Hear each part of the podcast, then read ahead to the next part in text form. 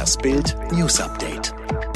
Harter Schlag für Söders Krisenmanager-Image. Diesen Test hat er vergeigt. Markus Söder im Corona-Krisenstrudel. 44.000 Reiserückkehrer warten seit Tagen auf ihr Testergebnis, unter ihnen mehr als 1.000 Corona-Positive. Deutschlands größte Corona-Panne. Ausgerechnet in Bayern, dessen Regierungschef sich bislang als Deutschlands schärfster und effektivster Corona-Bekämpfer in Szene setzte. Irrer Sieg gegen Atletico, Leipzig blutig und mutig ins Halbfinale. Riesen Ballsport Leipzig. 2 zu 1 gegen Atletico. Leipzig steht im Halbfinale der Champions League, trifft am Dienstag auf Paris mit Trainer Tuchel. Mutig, blutig, Halbfinale. Was für ein Spiel, was für ein großer Kampf der Leipziger. Die Entscheidung fällt erst in der 88. Minute. Sabitzer spielt mit Rücken zum Tor auf Angelino. Der spielt in die Mitte. Adams zieht völlig frei ab. Etwas Glück ist auch dabei, denn Savic fälscht den Ball noch ab. 2 zu 1. Egal, jetzt kommt Tuchel. Die Nachfolger von Heidi Klum, Claudia Schiffer und Co. Deutschlands schönste Model-Exporte.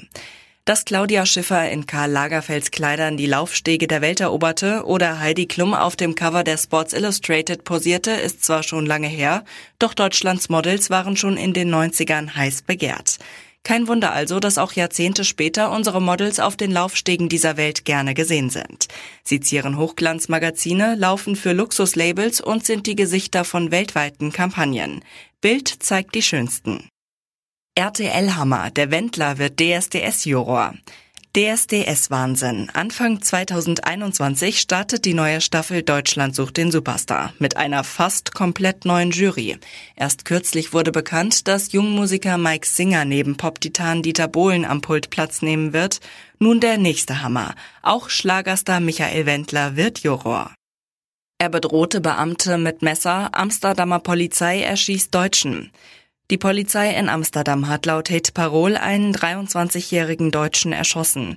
Wie die niederländische Zeitung berichtet, habe der verwirrte Mann die Polizei mit einem Messer bedroht und gedroht, sich die Kehle durchzuschneiden. Laut Het Parol hätten die Beamten noch versucht, den Mann, der in Unterhose herumlief, mittels Polizeihund festzunehmen. Ohne Erfolg. Dann fielen die Schüsse. Auf einem Video ist der Angriff zu sehen, dann Schreie und drei Schüsse.